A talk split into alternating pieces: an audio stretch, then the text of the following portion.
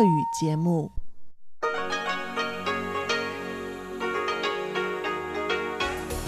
эфире Международное радио Тайваня. Здравствуйте, дорогие радиослушатели! В эфире Международное радио Тайваня и вас из тайбэйской студии приветствует ведущая Анна Бабкова.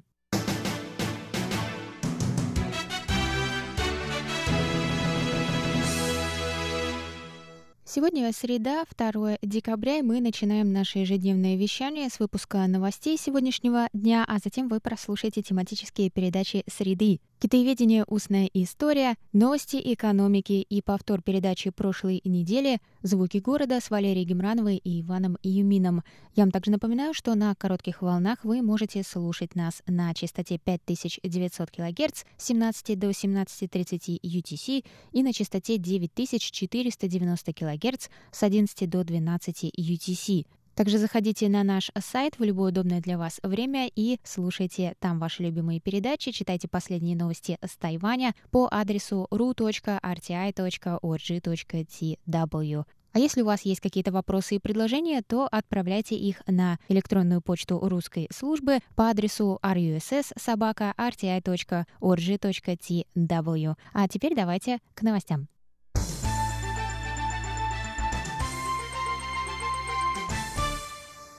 Министр труда Китайской Республики Сюй Мин Чунь сообщила 2 декабря, что Тайвань будет искать новых импортеров трудовых ресурсов. Накануне стало известно, что правительство Индонезии планирует внести изменения в политику по вопросам трудовых мигрантов и перенести ответственность за оплату билетов на самолет, визовых пошлин и других трат на иностранного работодателя, что заметно увеличит затраты на найм мигрантов из Индонезии для Тайваня в том числе. По последним данным, 80 80% персонала по уходу за пожилыми людьми на Тайване – трудовые мигранты именно из Индонезии. Министр сказала, что Тайвань сфокусируется на других странах в рамках новой политики продвижения на юг, большая часть из которых – страны Юго-Восточной Азии. Сюй рассказала, что ее ведомство уже вступило в переговоры с заинтересованными странами. Она выразила надежду, что Тайвань сможет подписать с ними меморандум о взаимопонимании по вопросам найма трудовых мигрантов до 2020 года. О каких странах идет речь, министр не уточнила.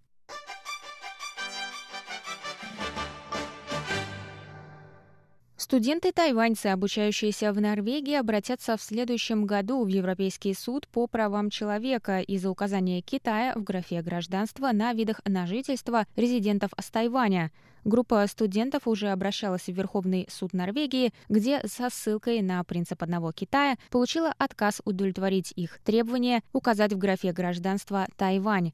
Проживающий в Норвегии тайваньский адвокат Джозеф Лю рассказал Центральному агентству новостей, что планирует обратиться с этим делом в Европейский суд по правам человека в первой половине 2021 года. Впервые правительство Норвегии изменило Тайвань на Китай в графе гражданства на документах резидентов с Тайваня в 2010 году. Предполагается, что это было сделано в попытке угодить Пекину после того, как Нобелевская премия была вручена правозащитнику-диссиденту Лю Сяобо. Впоследствии умершему от рака в китайской тюрьме. В 2018 году группа из 10 тайваньских студентов начала сбор средств на обращение в суд против правительства Норвегии. Им удалось собрать 104 тысячи долларов США, однако Верховный суд Норвегии не вынес решение в их пользу. По словам Лю, у студентов остались средства в размере 30 тысяч долларов США, которые будут использованы для подачи дела в Европейский суд по правам человека. Лю заявил, что у тайваньских студентов нет никаких документов, выданных Китаем, поэтому указание Китая в графе гражданства нарушает статью 8 Европейской конвенции о правах человека. Пресс-секретарь Министерства иностранных дел Китайской Республики Джоан У прокомментировала 2 декабря эту ситуацию и выразила надежду, что правительство Норвегии серьезно подойдет к решению этой проблемы.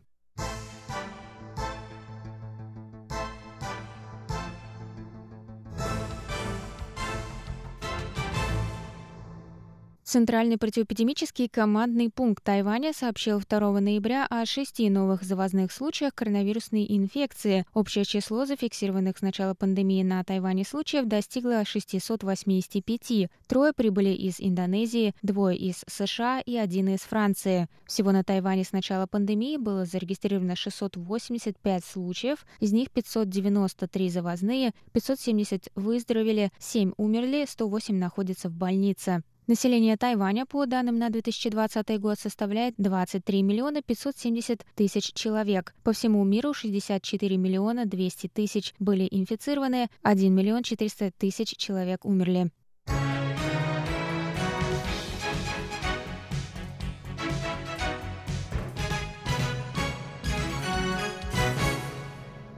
Церемония начала работы технической миссии Тайваня в Сомалиленде прошла 1 декабря в Харгейсе. На церемонии присутствовали глава представительства Тайваня в Сомалиленде Ло Джиньхуа и исполняющий обязанности министра иностранных дел и международного сотрудничества Либан Юсуф Осман.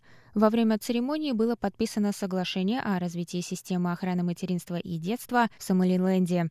Представительство Тайваня в Сомалиленде начало работу 17 августа. В день открытия представительства обе стороны подписали соглашение о научно-техническом сотрудничестве. В рамках сотрудничества Тайвань окажет помощь Сомалиленду в строительстве объектов здравоохранения, развитии сельского хозяйства, информационных технологий и образования. Ло Джиньхуа заявил, что начало работы технической миссии Тайваня и подписание соглашения о развитии системы охраны материнства и детства является своевременным в условиях распространения коронавирусной инфекции. Он также отметил, что Тайвань будет использовать собственные технические достижения для помощи Сомалиленду в повышении уровня медицины и улучшении уровня жизни его граждан. Напоминаем, что Республика Сомалиленд – это самопровозглашенное независимое государство в северной части Африканского рога, отделившееся от Сомали в 1991 году. Международным сообществом признается как часть Сомали, однако поддерживает неофициальные контакты с некоторыми государствами.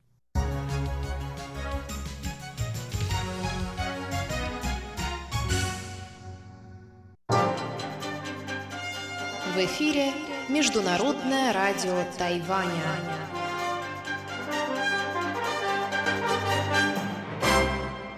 Это был выпуск новостей на волнах МРТ за среду 2 декабря. Для вас его провела и подготовила ведущая русской службы Анна Бабкова. Далее в эфире вас ждут тематические передачи «Среды», «Китаеведение. Устная история», «Новости экономики» и повтор передачи «Звуки города». А я с вами на этом прощаюсь. До новых встреч. 限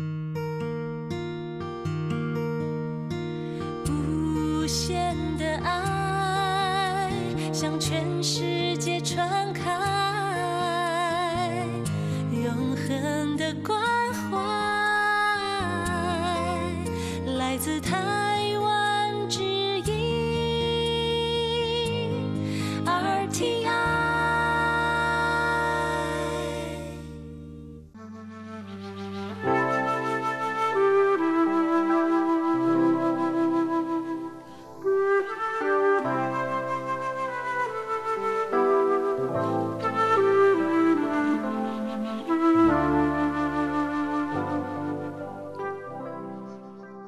В эфире одиннадцатая часть проекта «Китаеведение. Устная история», в начале которого мы берем интервью, это целая серия интервью у Владимира Вячеславовича Малявина. Владимир Вячеславович, мы вновь приветствуем вас в нашей студии.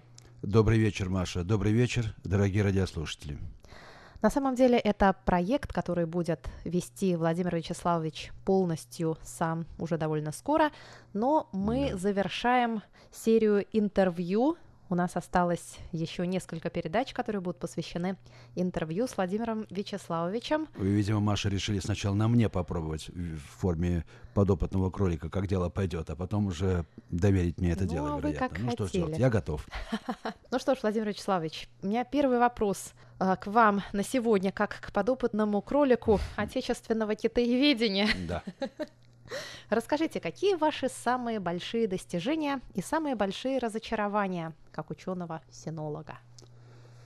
Ну, что касается достижений внутренних, я думаю, я, они состоят в том, что я все-таки для себя, я так оцениваю, смог выработать определенный целостный взгляд на китайскую культуру, на китайскую цивилизацию. Именно целостный, который я сумел худо-бедно развернуть и показать на примере различных сторон китайской жизни, китайского уклада и религии, и искусства, и истории, и философии, и литературы отчасти, и так далее.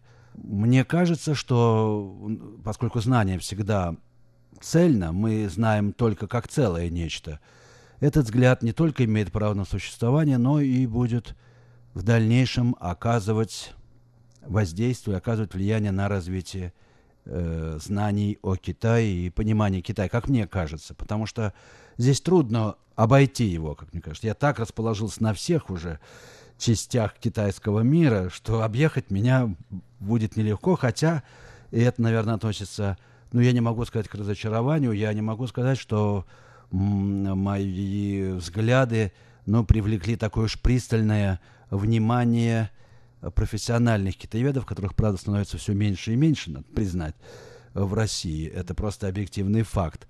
Э, может быть, от того, что это несколько непривычно или необычно, не знаю. Э, мне трудно это объяснить, но я не встречаю большого понимания среди профессиональных китаеведов – не хочу сказать, что я не встречаю никакого понимания. Напротив, по-моему, почти все относятся ко мне с уважением.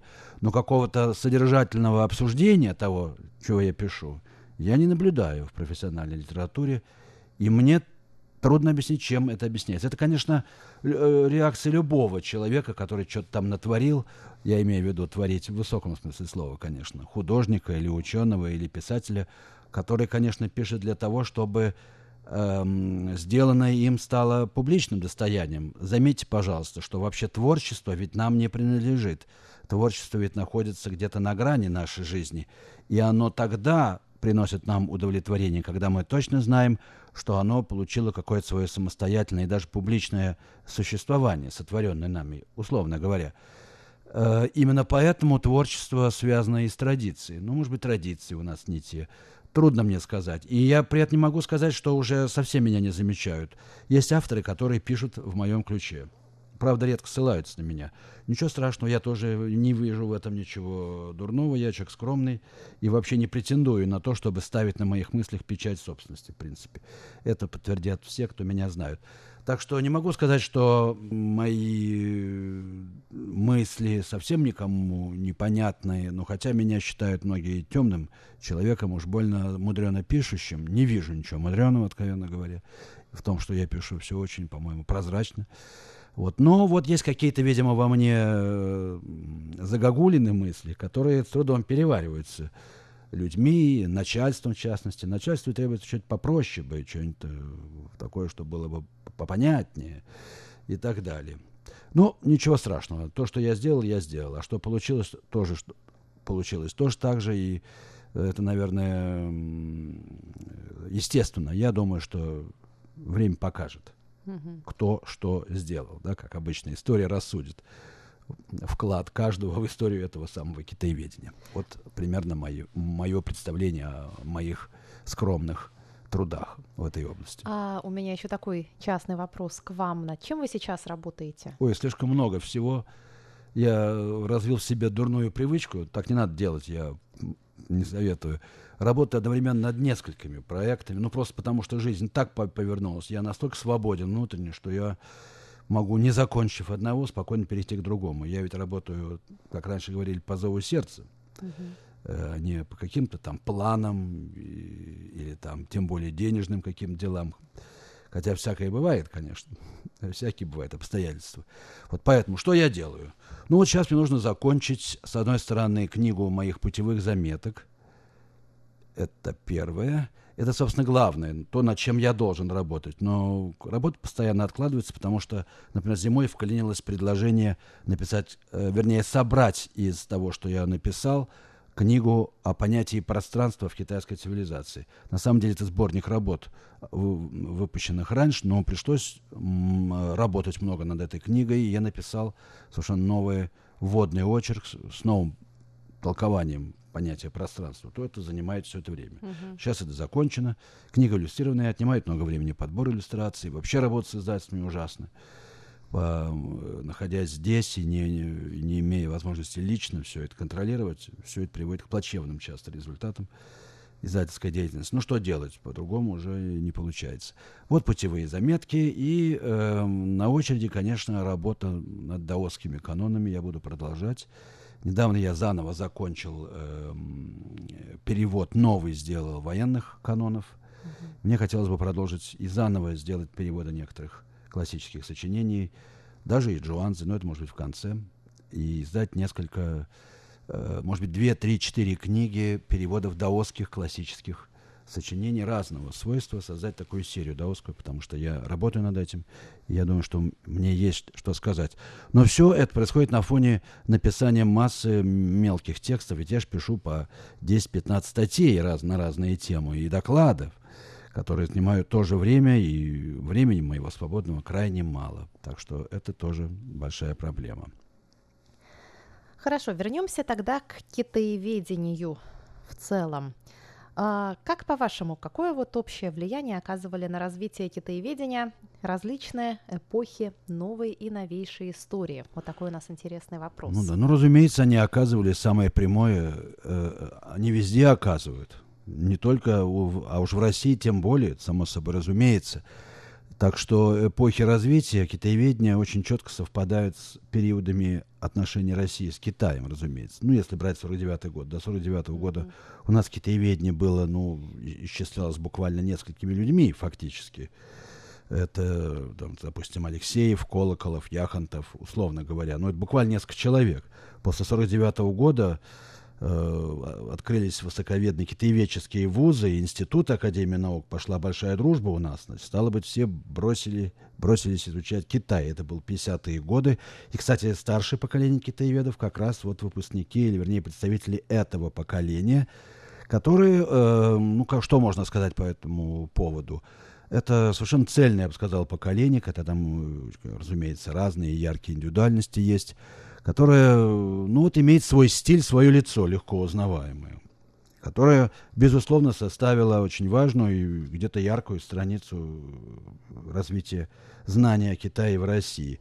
Ну, разумеется, соответствующей идеологической и политической упаковки. Другой быть не могло. К сожалению, эту упаковку они так и не смогли от себя сбросить, и до сих пор пишут про какие-то там э, феодальные угнетения и прочее, прочее в Китае.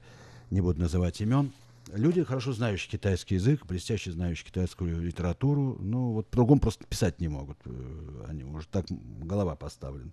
Ничего страшного, естественно, это же школы, это эпохи, это в любой науке так возьмите и хоть Англию, хоть Францию, хоть Германию. Это понятно. Вот есть поколение.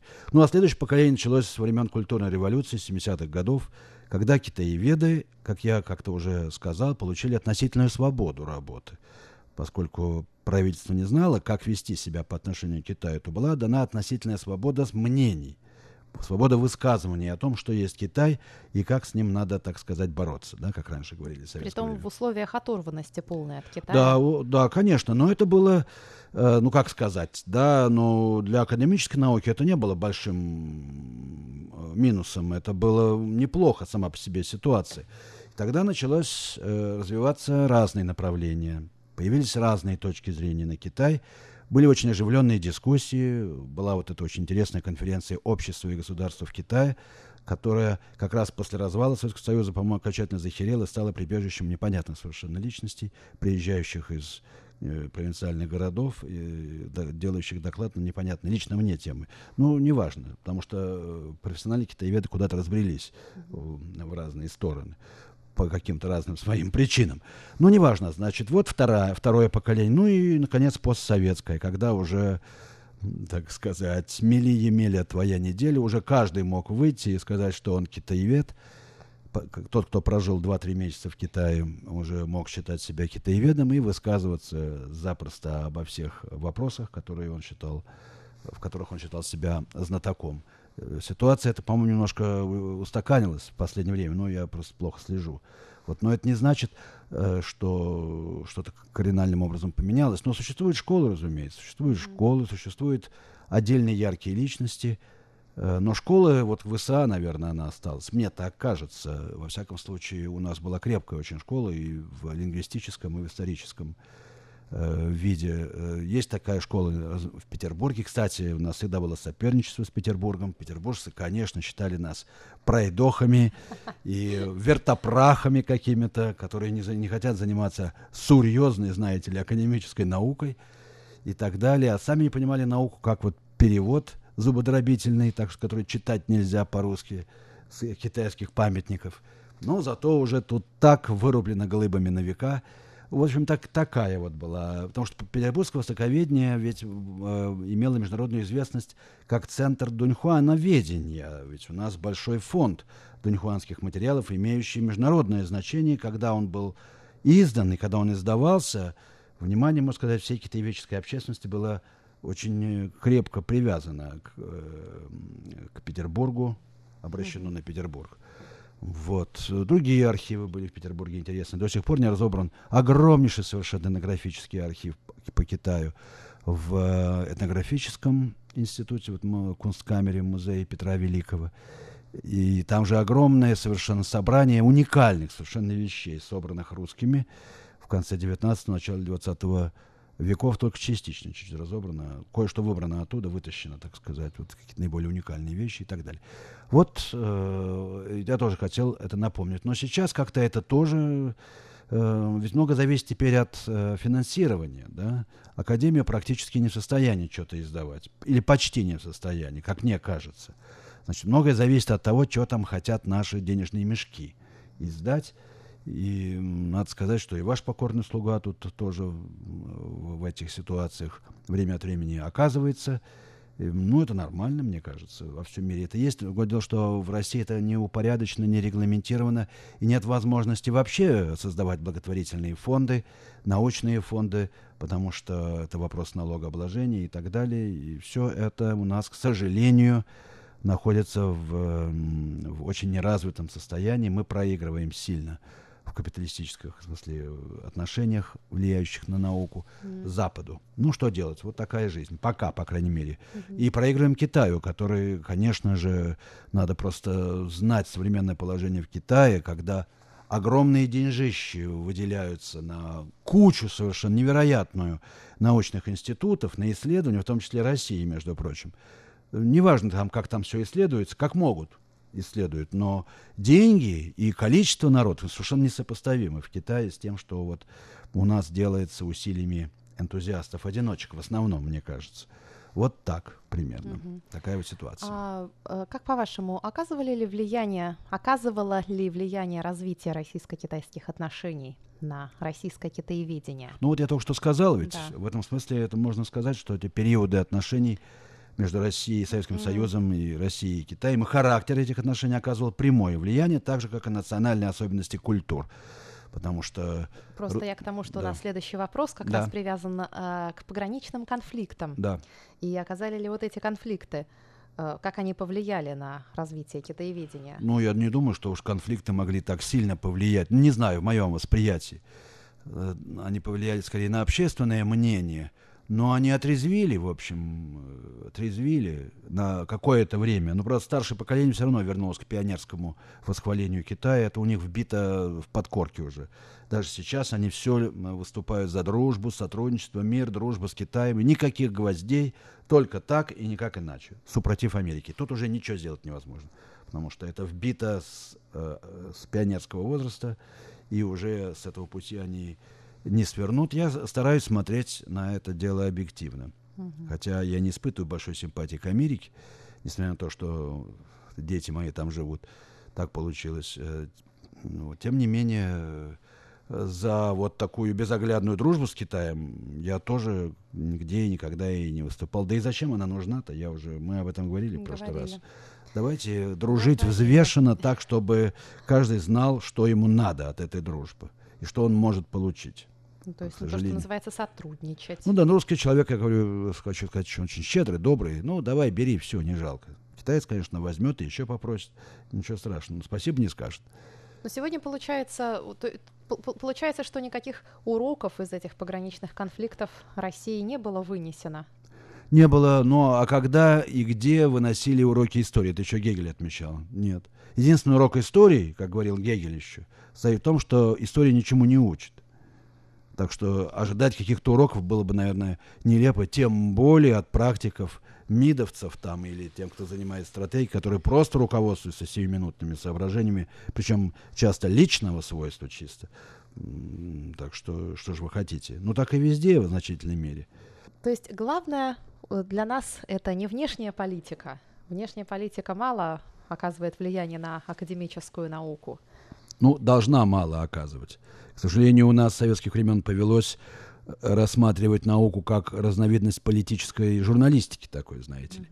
От чего у нас э, огромное количество китаистов, вообще не читавших ни одной научной книги, но вот зато пишущих какие-то идеологические темы. Это в советское время было очень распространено.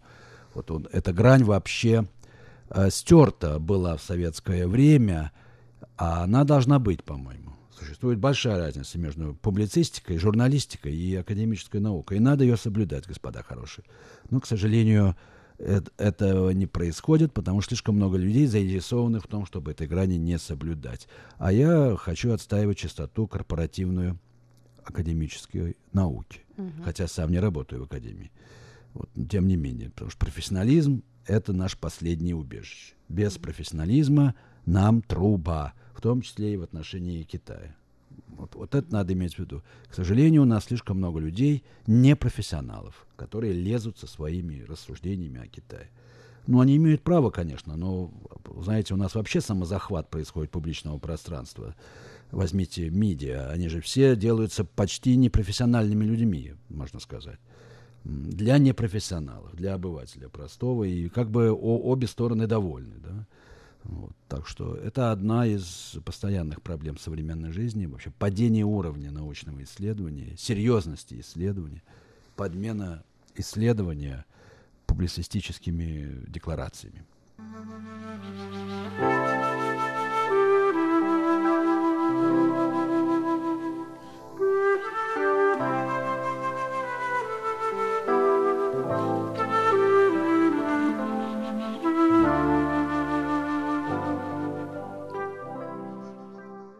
Спасибо, Владимир Вячеславович. Это была одиннадцатая часть проекта «Китаеведение. Устная история». Мы с вами встретимся. Мне было очень приятно. В этой студии еще через неделю. С удовольствием. 无限的爱向全世界传开，永恒的关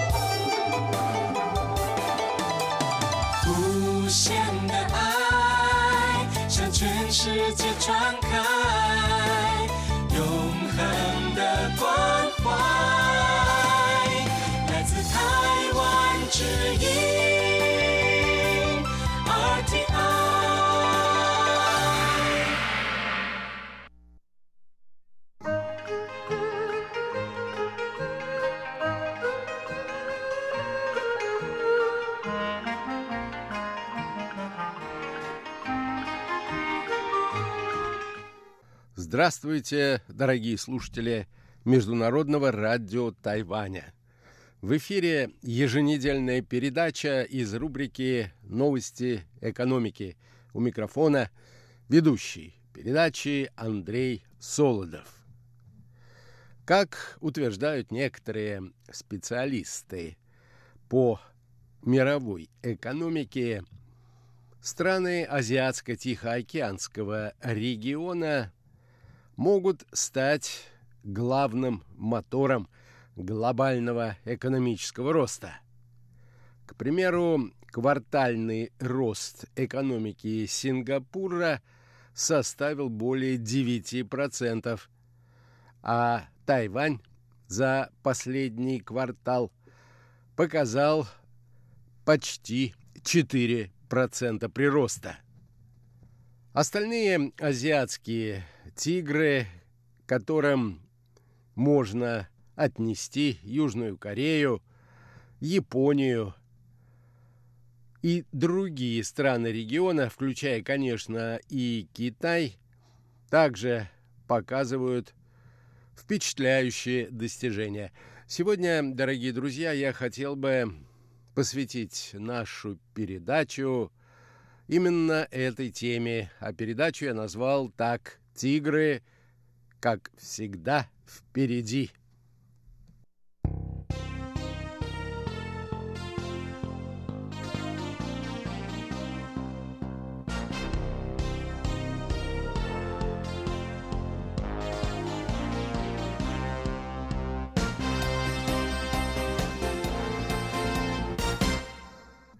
Один из самых динамично развивающихся азиатских тигров – это, конечно, Сингапур, который показал рост в третьем квартале на 9,2% относительно предыдущего квартала.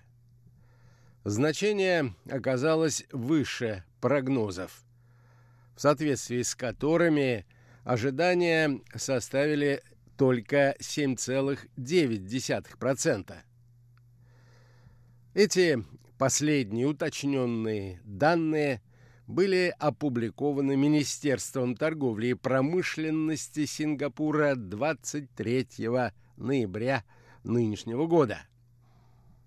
Рекордный рост в третьем квартале отчасти связан, разумеется, с эффектом низкой базы, поскольку во втором квартале экономика Сингапура в связи с пандемией рухнула более чем на 13%. Если валовый внутренний продукт Сингапура продолжит восстанавливаться такими темпами, утверждают оптимисты от экономических исследований, то по итогам нынешнего года Падение все-таки будет зафиксировано, но в 2021 году прогнозируется уже плюс 4-6%. Относительно Тайваня э, можно сказать, что в нынешнем году экономика острова покажет прирост, а не падение по результатам всего года, и прирост составит около 2%, скорее всего. Если речь идет о прогнозах на будущий год, то оптимистический прогноз состоит в том, что экономика Тайваня, возможно, как и экономика Сингапура, вырастет примерно на 4%.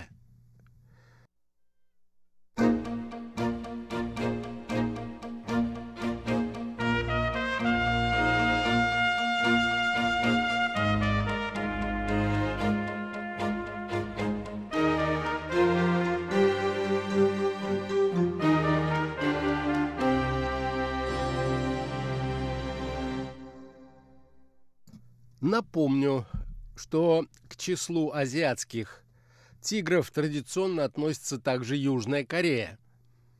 И эта страна демонстрирует экономический рост. В первом квартале в условиях пандемии ВВП Кореи по данным Центрального банка Южной Кореи сократился на 1,3% по сравнению с четвертым кварталом прошлого года. Этот спад стал самым крупным, если отсчитывать от третьего квартала 2008 года, а это, напомню, время глобального финансово-экономического кризиса. Тогда валовый внутренний продукт Южной Кореи сократился на 3,5%. 0,3%. Спад случился практически во всех секторах экономики, включая, разумеется, и промышленное производство. Экспорт снизился на 3%, импорт на 3,8% по сравнению с предыдущим кварталом. потребление сократилось на 13,8%, а это был самый значительный негативный показатель, начиная с 1998 года. Однако в третьем квартале корейская экономика показала подъем на 1,9%. Экспорт вырос на 15,5%, импорт почти на 5%, а инвестиции на 6,7%. Как я уже отмечал, к азиатским тиграм экономисты относят следующие страны Азии. Южную Корею, Сингапур, а также Гонконг и Тайвань. Они продемонстрировали экономический прорыв еще в 80-х годах прошлого века. Их успех, как считается, основан на производстве востребованных экспортных товаров, сравнительно дешевой рабочей силе и грамотной макроэкономической политике. Однако в широком смысле термин «азиатские тигры» сейчас используется не так строго, и очень часто к ним причисляют экономики Вьетнама, Индонезии, Японии, ну и, разумеется, самую крупную экономику региона, а именно экономику Китая. Тем более, что все эти государства экономически интегрированные, даже вопреки непрекращающимся десятилетиями геополитическим спорам и даже конфликтам.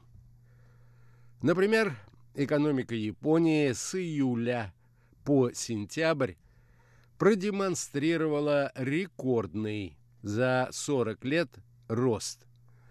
Ее ВВП увеличился более чем на 20% в годовом исчислении. Отчиталось не так давно правительство этого государства.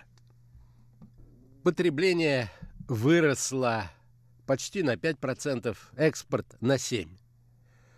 По оценке Центрального банка Японии, в этом году все же будет зарегистрирован минусовый рост, то есть экономика сократится на 5,5%. Однако в 2021 году экономика Японии может вырасти более чем на 3,5%. В случае возвращения экономической активности на прежний уровень.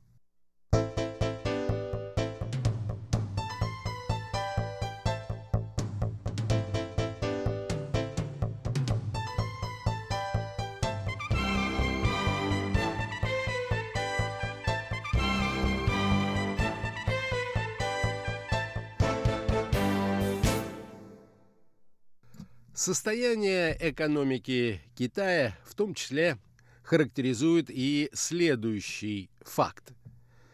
В сентябре КНР нарастила импорт газа на 25% по отношению к сентябрю 2019 года.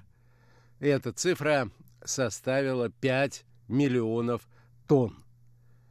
Об этом говорят данные таможенной службы КНР. Импорт трубопроводного газа за тот же период вырос на процент до 3,3 миллиарда кубических метров к аналогичному периоду прошлого года. Эксперты оценивают рост запасов и потребления газа как безусловный признак грядущего экономического подъема в Китае и последующего роста ВВП его экономических партнеров в регионе. Рост за три квартала пока небольшой, меньше процента по сравнению с предыдущим годом. Однако не стоит забывать, что в первом квартале экономика Китая пережила жесткий карантин. Квартальный ВВП сократился тогда почти на 7%. По словам экспертов, Китаю очень помогает еще не произошедшее, но ожидаемое в ближайшее время смена президента в Соединенных Штатов. От Джо Байдена ожидают смягчения подхода к вопросам экономического сотрудничества и прекращения торговых войн, снятия других барьеров, оживления программ сотрудничества, что должно стимулировать рост ВВП Китая и его партнеров.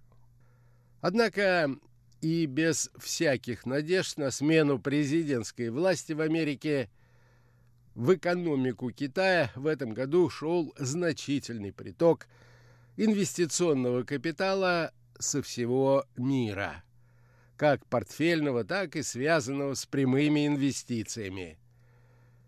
Курс юаня по отношению к мировым валютам также растет.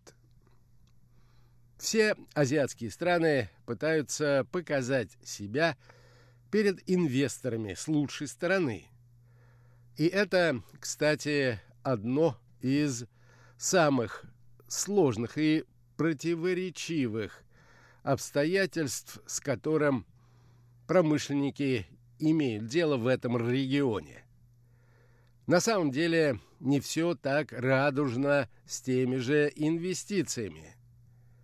В этом году из всех стран, включая Китай, наблюдался все-таки нетто-отток инвестиций. В конце третьего квартала он превратился в слабый приток. В октябре приток прямых иностранных инвестиций в КНР составил почти 6,5%. Об этом говорят аналитики финансовых рынков. Скорее всего, как утверждают наблюдатели, по итогам всего года в Азии только три страны смогут показать прирост ВВП. Это Китай, Тайвань и Вьетнам. Эти государства резко увеличили расходы на инфраструктурные проекты, чтобы максимально загрузить промышленность. Это дало краткосрочный позитивный эффект. Но чем он обернется по прошествии времени, вопрос спорный. Азиатские рынки практически в каждый кризис восстанавливаются довольно быстро по сравнению с европейскими странами и США – потому что во многих азиатских государствах действуют эффективные противовирусные методы и серьезная экономическая поддержка бизнеса. На этом, дорогие друзья, позвольте мне завершить нашу очередную передачу из рубрики «Новости экономики». Будьте здоровы, берегите себя. До новых встреч!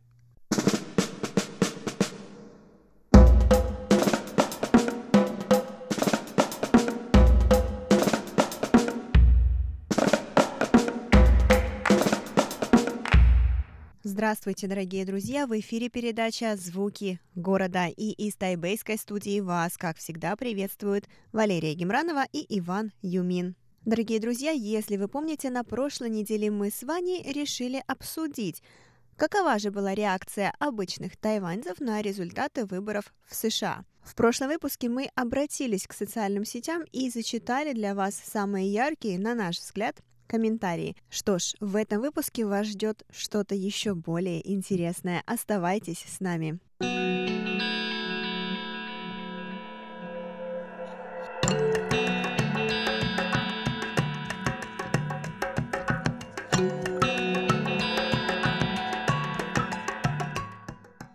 Наверное, еще зачитаю последний комментарий. А, мне кажется, он действительно очень правильный. Uh-huh. А, говорится о том, что проблема-то двух партий не в Трампе и не в Байдене, а проблема двух партий в том, что они всегда выбирают старых людей. То есть, как мы знаем, mm. Байден, он достаточно уже взрослый в таком в приличном возрасте, и Трамп тоже уже далеко не молодой. И, кстати, я слышала об этом уже от многих людей, как в России, так и на Тайване. Иностранцы тоже говорят об этом. Люди, им просто не за кого, по сути, выбирать. То есть, и в, в итоге выбирают от противного. То есть, хорошо, если Трампа я совсем ненавижу, то Байдена uh-huh. я, наверное, ненавижу не так много, или он хотя бы uh-huh. не настолько противный.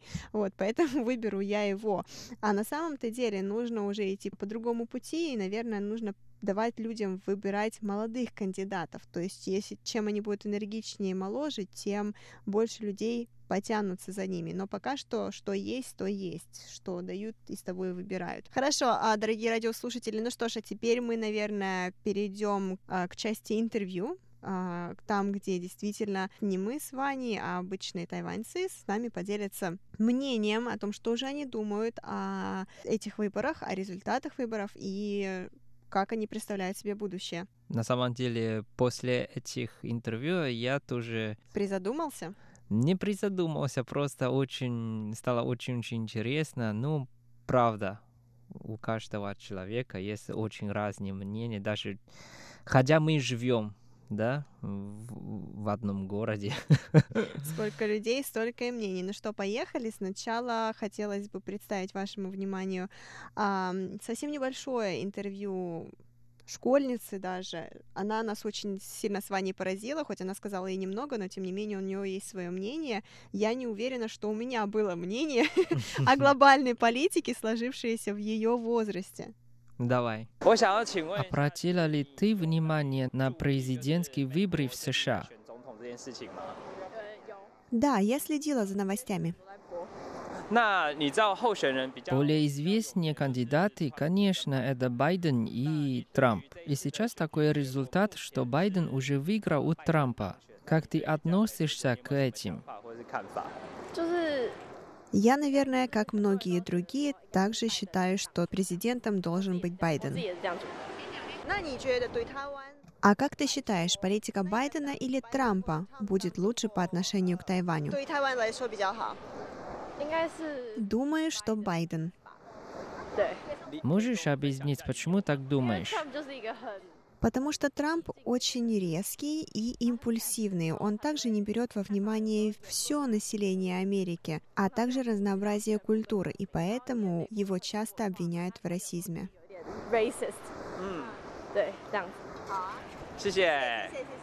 И дальше мы услышим интервью Э, с двумя девушками, и их точки зрения на выборах тоже очень интересны. Скажите, пожалуйста, обратили ли вы внимание на президентские выборы в США? Да, мы следили за новостями. Сейчас такой результат, что Байден уже будет президентом США. Как вы относитесь к этим результатам? Результат, как вы думали или нет? 本来就猜得到的呢，还是说，哎，跟你们想象中的不太一样？ 我觉得对于 В этот раз было сложно предсказать, кто же победит, и поэтому я пристально следила за процессом подсчета бюллетеней, которые передавали по новостям. И уже по мере того, как борьба накалялась, я поняла, что неважно, кто сейчас будет президентом, это окажет абсолютно новое влияние не только на ситуацию в Америке, но также и на ситуацию во всем мире. 状态，或者是全球的状态，都会有一个很很新的影响。对，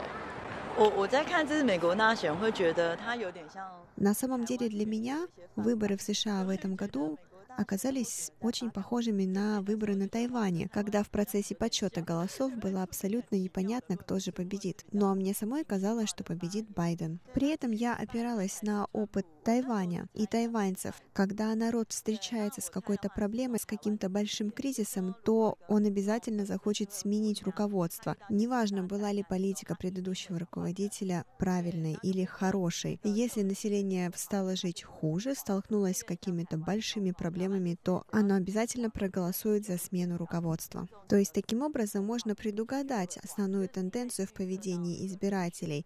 Если население живет хорошо, то и власть менять тогда незачем. Вот именно в этом я и увидела сходство между поведением американских избирателей и тайваньских избирателей. Если бы у вас было право голоса, за кого вы бы поддерживали? За Байдена или за Трампа? И почему? Я бы не поддержала никого из них. Я знаю, что с точки зрения Тайваня Байден более расположен к материковому Китаю, тогда как Трамп менее расположен к материковому Китаю. Но на самом-то деле это не тот фактор, которому уделяет особое внимание избиратель. Поэтому, если говорить об этих двух кандидатах, то я бы не проголосовала ни за одного, ни за другого. 我的话，可是因为 Проблема в том, что я тайванька, и для меня важна позиция Тайваня. Насколько политика нового президента США будет про-китайская или про-тайваньская. А еще, возможно, их позиция по отношению к такому противоречивому вопросу, как BLM или Black Lives Matter. И, соответственно, я не настолько знаю детали их внутренней политики по отношению к их американскому народу, поэтому мне тут сказать очень сложно, кого бы я выбрала, если бы у меня было право выбора, потому что у меня, как у тайваньки, и у американского избирателя разные позиции. Последний вопрос. Сейчас уже есть результат. И как вы думаете, этот результат влияет ли отношения между Китаем и США, и отношения между Тайванем и США, и даже отношения между Тайванем и Китаем? Это очень сложный вопрос. На самом деле, на мой взгляд, не нужно смотреть на отношения, нужно смотреть на то, какие результаты Тайвань показал в результате этой эпидемии. Мы доказали, что в вопросах биотехнологии, вопросах общественного здоровья и здравоохранения. Тайвань продемонстрировал настоящий профессионализм международного уровня. Поэтому я считаю, что не стоит фокусировать все свое внимание на выстраивании этих отношений. Потому что если вдруг в один прекрасный момент их не станет, каким образом тогда обеспечить хорошую жизнь населению? И если посмотреть вокруг, то можно увидеть, что тайваньцы сейчас не обязаны носить маски повсюду. И это стало возможным только в результате того, что во время первой эпидемии SARS тесная связь сотрудничества с международным сообществом у Тайваня оборвалась, и мы вынуждены были рассчитывать только на себя. В результате мы можем самостоятельно защитить себя, и мы можем самостоятельно производить маски.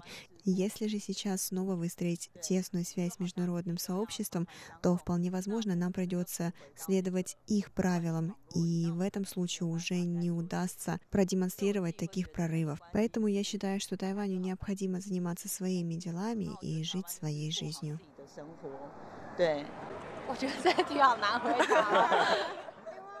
Это очень сложный вопрос.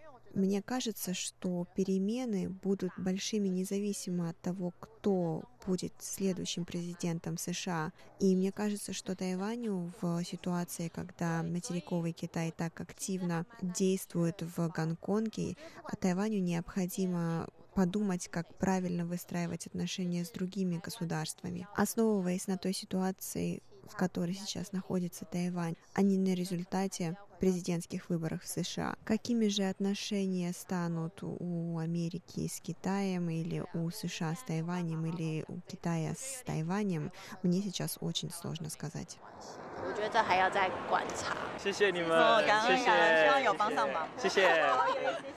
Ванюш, а мне еще удалось найти человека, который достаточно серьезно поддерживал Трампа. Послушаешь?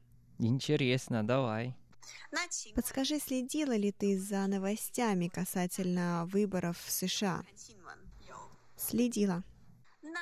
Каково твое впечатление от этих президентских выборов в Соединенных Штатах Америки?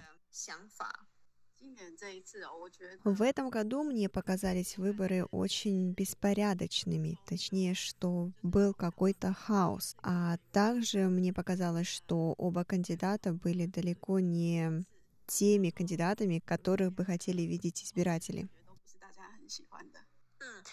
Сейчас уже известен результат, что Байден будет новым президентом США. Что ты думаешь по этому поводу?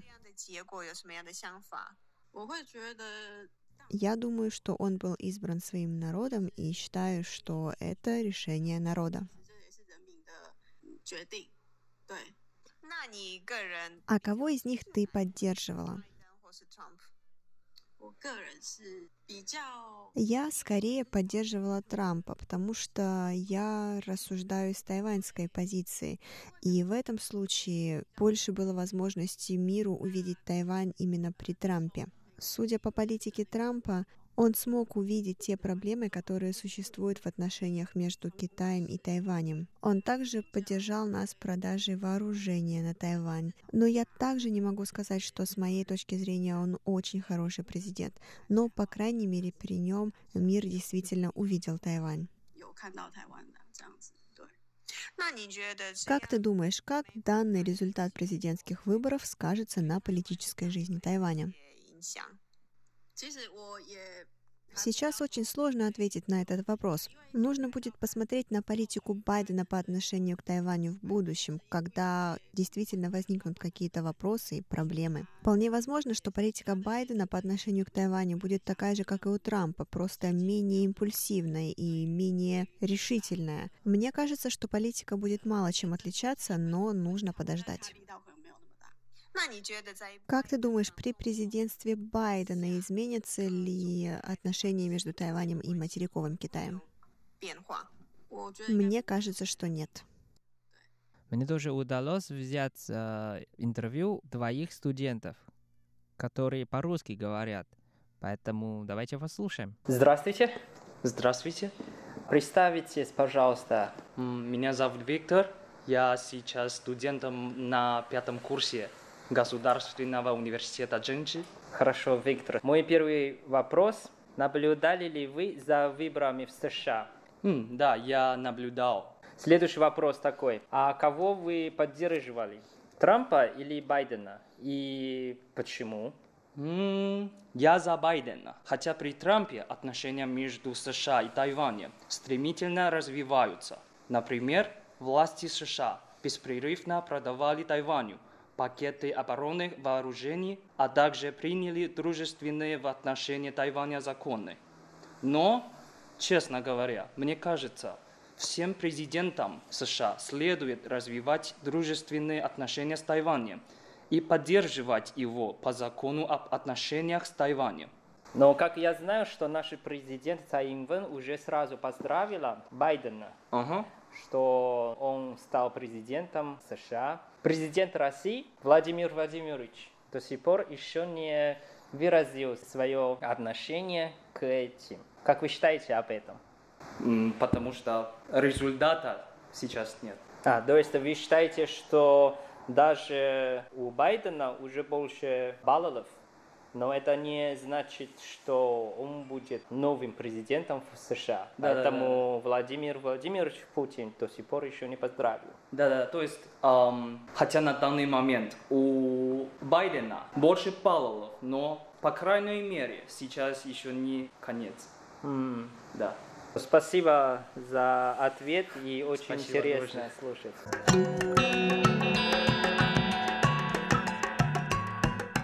Дорогие друзья, к сожалению, время нашей передачи подошло к концу. Продолжение интервью вы услышите на следующей неделе. А сегодня мы с вами прощаемся. С вами были Валерия Гемранова и Иван Юмин.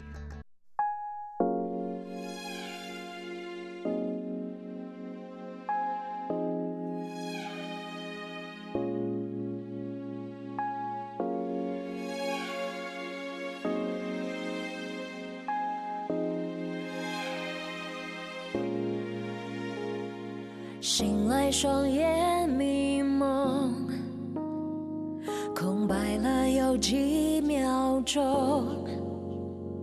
是什么浮上心头，让人赖在被窝，让人舍不得懂？也曾经 solo 一首情歌，重复太着，时间收紧了冷落。于是掉